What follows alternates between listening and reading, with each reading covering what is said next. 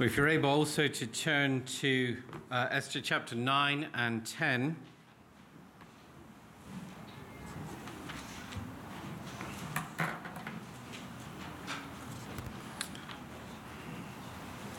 I'm going to pick it up in chapter 9, verse 20, and we'll read through to the very end of chapter 10, which is only short.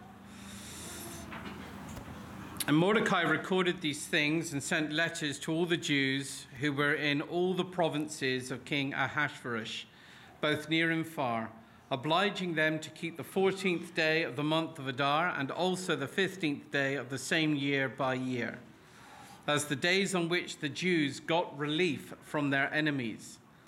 And as the month that had been turned for them from sorrow into gladness and from mourning into holiday, that they should make them days of feasting and gladness, days for sending gifts of food to one another and gifts to the poor. So the Jews accepted what they had started to do and what Mordecai had written to them. For Haman the Agagite, the son of Hammedatha, the enemy of the Jews, had plotted against the Jews to destroy them, and had cast Pur, that is, cast lots, to crush and to destroy them. But when it came before the king, he gave orders in writing that his evil plan that he had devised against the Jews should not should return on his own head, and that he and his sons should be hanged on the gallows. Therefore they called these days Purim, after the term Pur. Therefore, because of all that was written in this letter and what they had faced in this matter, and of what had happened to them, the Jews firmly obligated themselves and their offspring and all who joined them that without fail they would keep these two days according to what was written at the time appointed every year, that these days should be remembered and kept throughout every generation, in every clan, province, and city, and that these days of Purim should never fall into disuse among the Jews, nor should the commemoration of these days cease among their descendants. Then Queen Esther, the daughter of Abihail, and Mordecai the Jew gave full written authority, confirming this second letter about Purim. The letters were sent all to the Jews to the 127 provinces of the kingdom of Ahasuerus in words of peace and truth, that these days of Purim should be observed at their appointed seasons, as Mordecai the Jew and Queen Esther obligated them, and as they had obligated themselves and their offspring with regard to their feasts and their lamenting. The command of Esther confirmed these practices of Purim and it was recorded in writing. King Ahasuerus imposed tax on the land and on the coastlands of the sea, and all the acts of his power and might, and all the full account of the high honor of Mordecai, to which the king advanced him. And they were not written, and are they not written in the book of the Chronicles of the kings of Media and Persia? For Mordecai, the Jew, was second in rank to King Ahasuerus, and he was great among the Jews and popular with the multitude of his brothers, for he sought the welfare of his people and spoke peace to all of his people. The word of the Lord. Please be seated.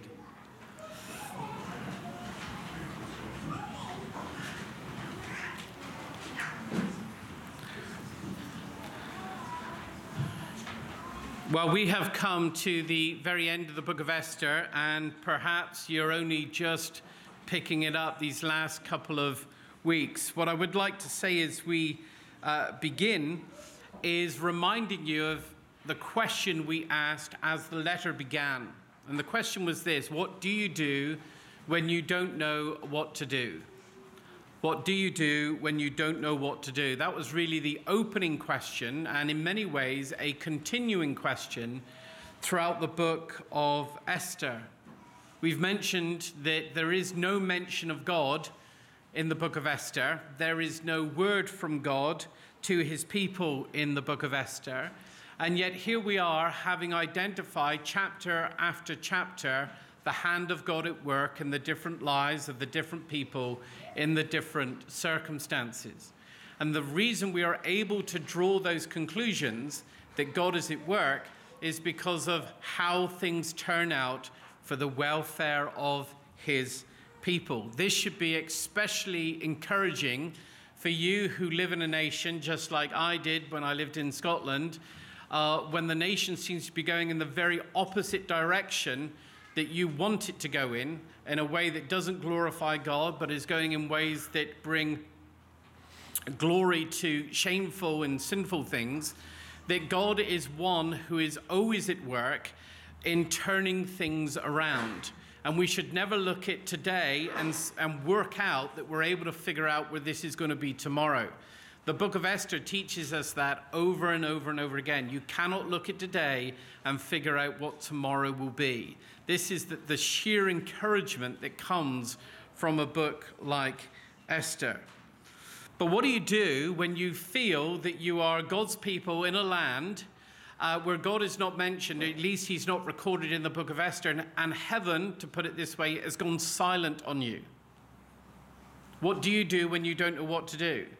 And we saw, did we not, how Esther, in her way, made what she thought was the right decision at the right time in order to do the right thing on behalf of God's people. And God is constantly working through our decisions.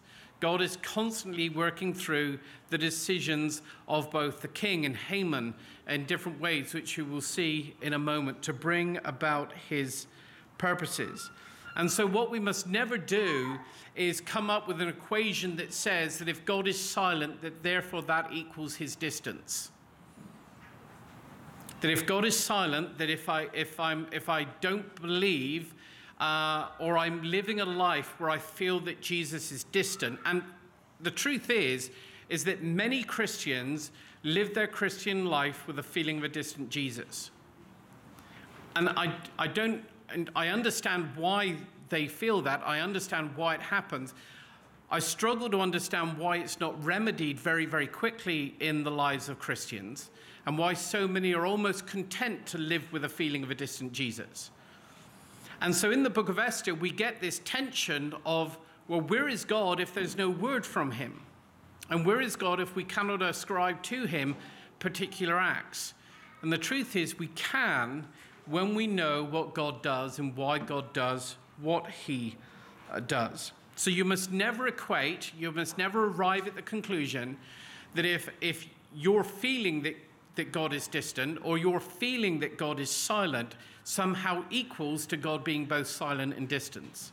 It is not the case, for God is always at work. He is providentially at work, meaning that He has a particular care for His particular people at all times, that God is particularly caring for you in ways that you can, perhaps cannot even begin to see or imagine until you come through whatever it is that you are going through. There is a certainty that you must have about God and a knowledge that you must have about God in many ways to be able to read the book of Esther and see that God is in every single page, that God is in every single event. Let me tell you a, a story. John Brown was a minister in Scotland back in the 1700s. In fact, he lived 30 minutes away from where I lived.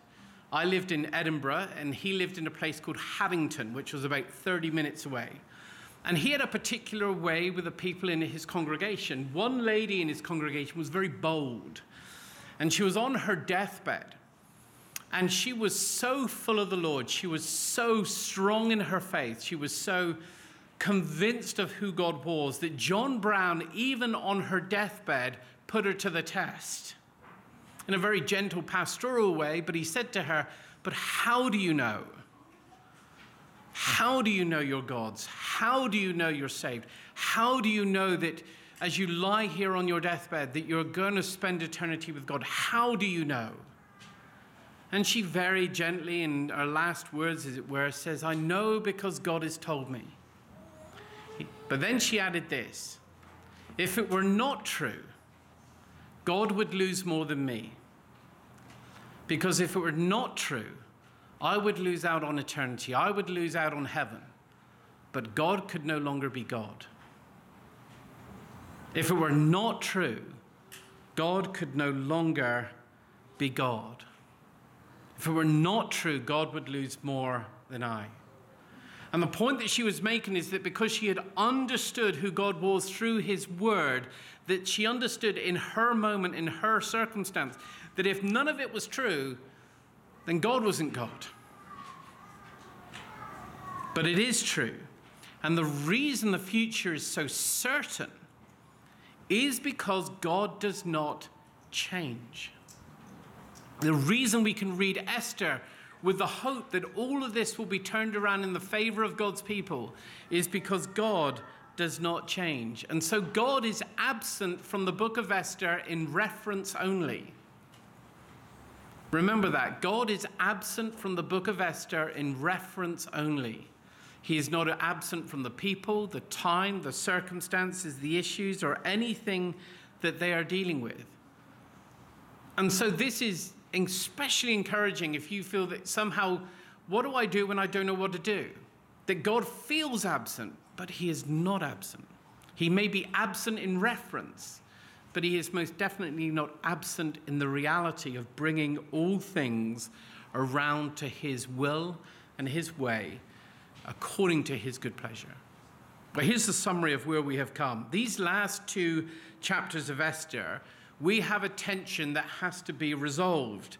And while Esther has been received well by the queen and therefore uh, king, and therefore she is saved, and Mordecai has been given a position of power and prominence, and therefore he is safe, Mordecai's refusal to bow to Haman means that no Jew is safe.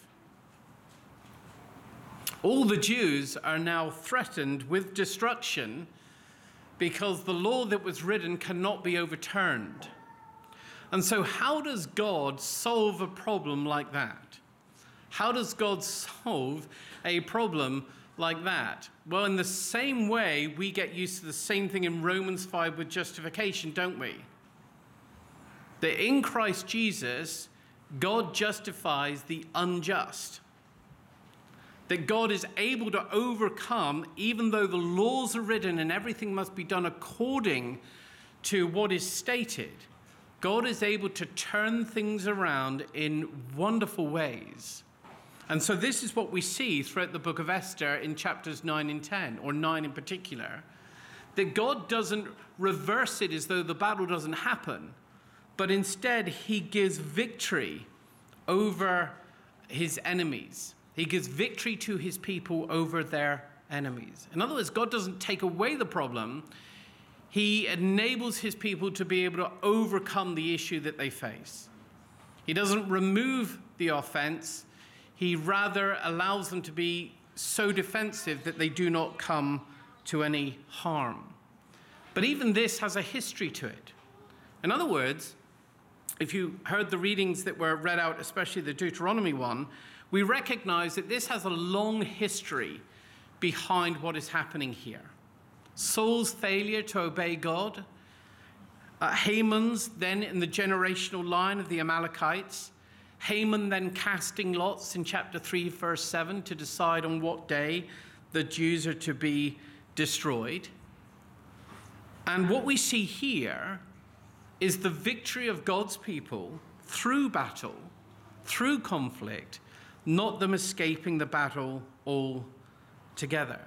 In other words, God is the one who will give rest to his people, but the way that he is going to do it is not by stopping the battle from happening, but by bringing others to an end so that they can never cause trouble again in the future.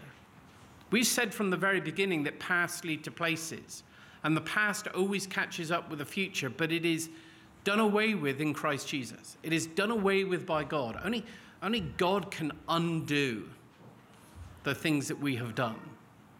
Only God, only God can rectify the disobedience of those who have gone uh, before us. And yet, what we have here is that God's people do seem to have learnt from their past. You'll notice that as you read through the text, that they do not plunder the goods of their enemies. Chapter 9, verse 10. They're not going to take more than the victory. That God will give them the victory, but they're not going to take any more than that. In other words, they seem to have learnt from Saul's mistake, Saul's disobedience. And we see the same thing again in chapter 9, verse 16. That again, these people are recognizing their past. They are, at least by implication, are understanding what had gone before them that perhaps led to the day that they're in.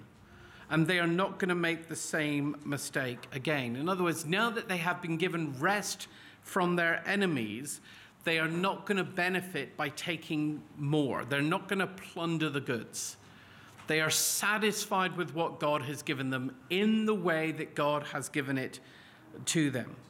And so the failure of Saul, the disobedience of Saul, is not then repeated by God's people here today. They are not going to plunder the goods of those that they defeat. And so perhaps the lesson has been learned. Perhaps their memory is good enough to remember that the past always catches up with the future. And so this is the day when we must do it God's way and understand God's blessing upon it so that we may have rest. In other words, it is always the case that when you decide to take things upon yourself, or you decide to do it in a way contrary to the way that God has explicitly said you are to do it, you literally prolong that disobedience in some time into the future. That it will eventually catch up with you and you will eventually have to deal with it. And this is why only in Christ Jesus do many of those things get dealt with, never to be repeated again. The most obvious one being that you are a new creation in Christ Jesus. Those past disobediences stop at the cross. God deals with it once and for all. But there is a lesson to be learned, right, in not repeating the failures of the past, in not repeating the sins of the past. The fact that we have to come and confess our sins over and over again, as I said earlier, is a sorrowful event because it is a constant reminder that we're, we've not yet escaped the sinful repetitions that we fall into. And God is gracious that as we come and seek his forgiveness, again, he reaches out and saves us from the enemy of sin, as it were. We have victory only in Christ, remember. And so the lesson here, in a very practical way, is that the future has to be protected. That's how the book finishes. That now God has done what he has, the future must be protected. And so you will read that Haman's descendants, verse 10, his sons must be brought to their own end. Why? Why must they be brought to their end? Because the son will avenge the father. The son will avenge the father, and it will just continue. It will just continue and continue and continue. And so, chapter 9, verse 10 is really the protection of the future, not just dealing with the past, but protecting the future. Remember these words from Deuteronomy that we heard read already. Remember what Amalek did to you on the way, you, on, on the way as you came out of Egypt. How he attacked you on the way when you were faint and weary and cut off your tail and those who were lagging behind you. How he did not fear God Therefore, when the Lord your God has given you rest from all your enemies around you in the land of the Lord your God is giving to you for an inheritance to possess, you shall blot out the memory of Amalek from under heaven. You shall not forget. They did forget. God doesn't forget. God never forgets. God has never forgotten what Amalek did to God's people. It was never, forgot, never forgotten by God, but it was most definitely forgotten by his uh, people. In other words, think about how many times you have suffered the consequence of not remembering what you ought to have done. Has your wife ever said to you when you come home, Did you remember? And you go, I did not remember. Or you say to your child as you're about to discipline, Do you not remember me saying to you this before? In other words, the, the reason you're committing the same sin all over again is not because you haven't been instructed, but rather because you haven't remembered. And so there is a difference between an instruction and a reminder. You only need to be instructed once, but you need to be reminded over and over and over again. One of the common sins that we commit is the sin of forgetfulness. Forgetting to remember and remember that to remember is a command of God. To actually remember what God has spoken to us, not just the memory verses to know where they are, but to actually remember the meaning about what God has said.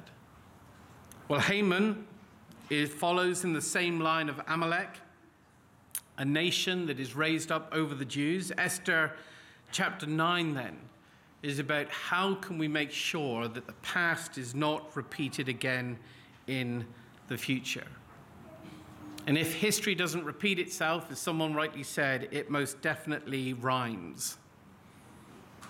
It rhymes. There's a repetition here. It's not exactly the same because the people are different, the times are different, the circumstances are different. But in another sense, it's rhyming with the past. Because many failures do.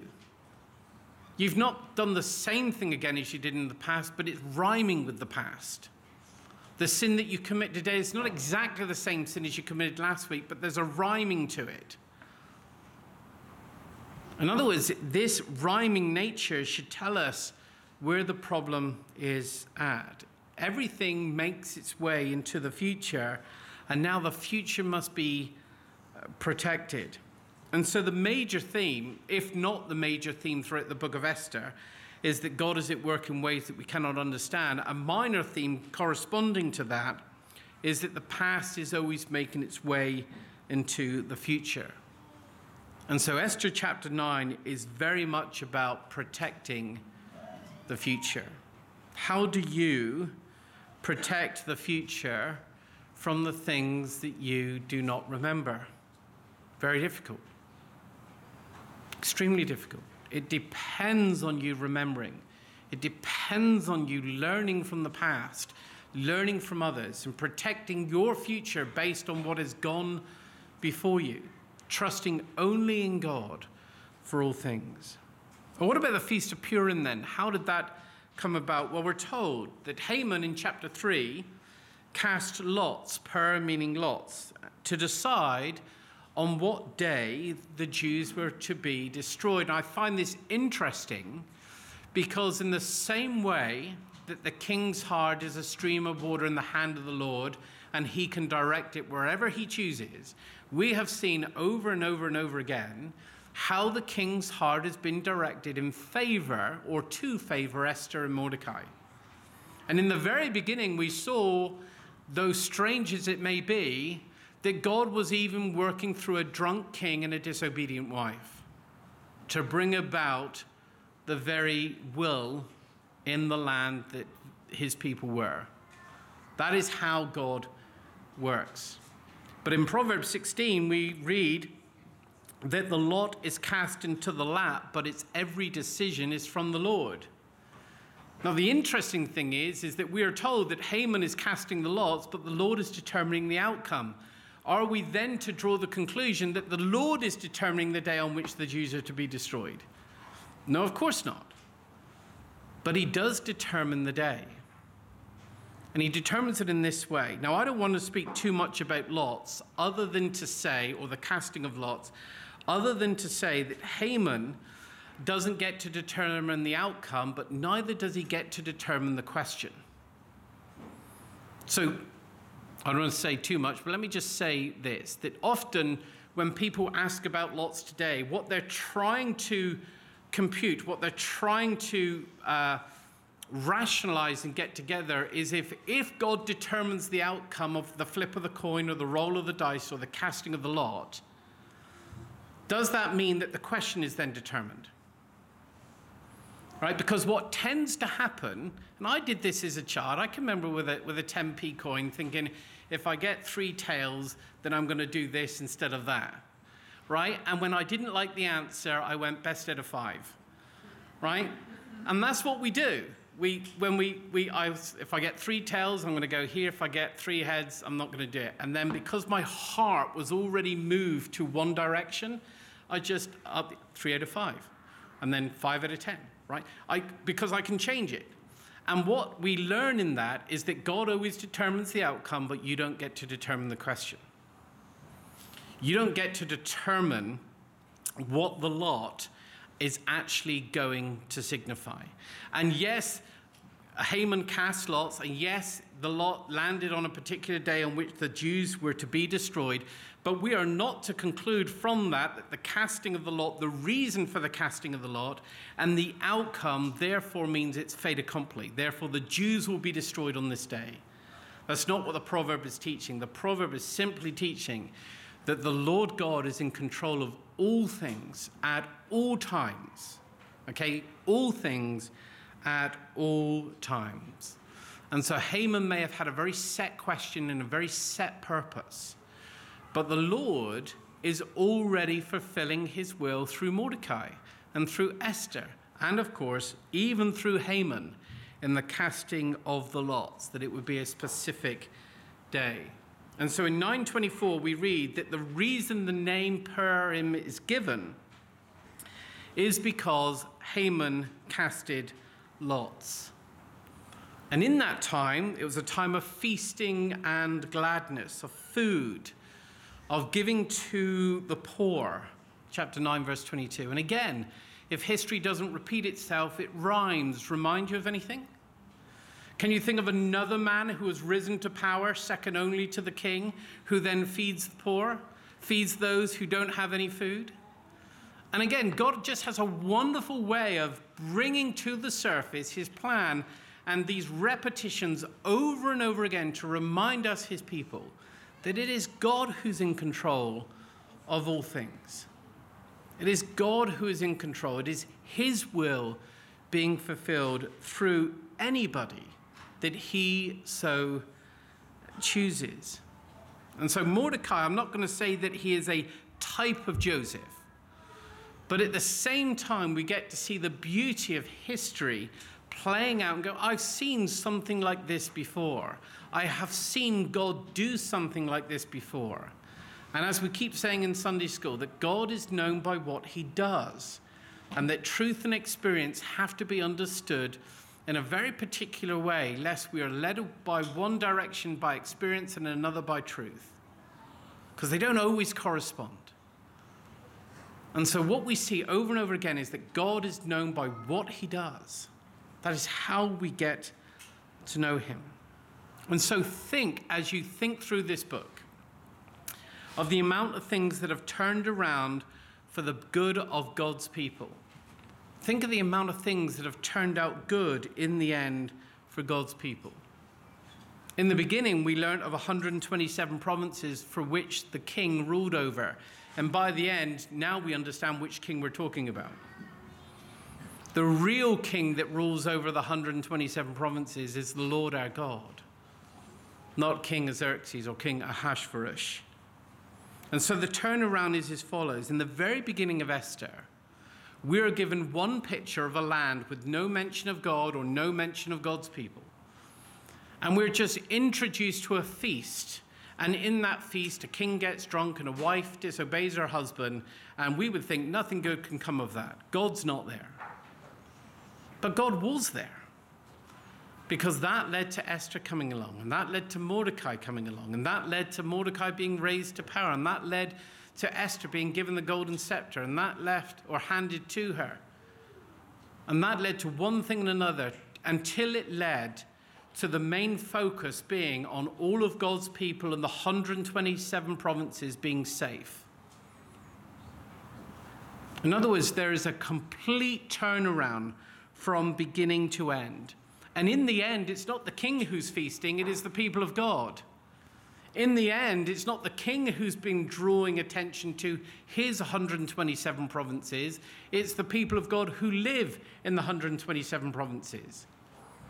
When we compare the beginning of the book to the end of the book, we see that God is at work for the benefit of his people in the 127 provinces, and we did not know they were there at the beginning.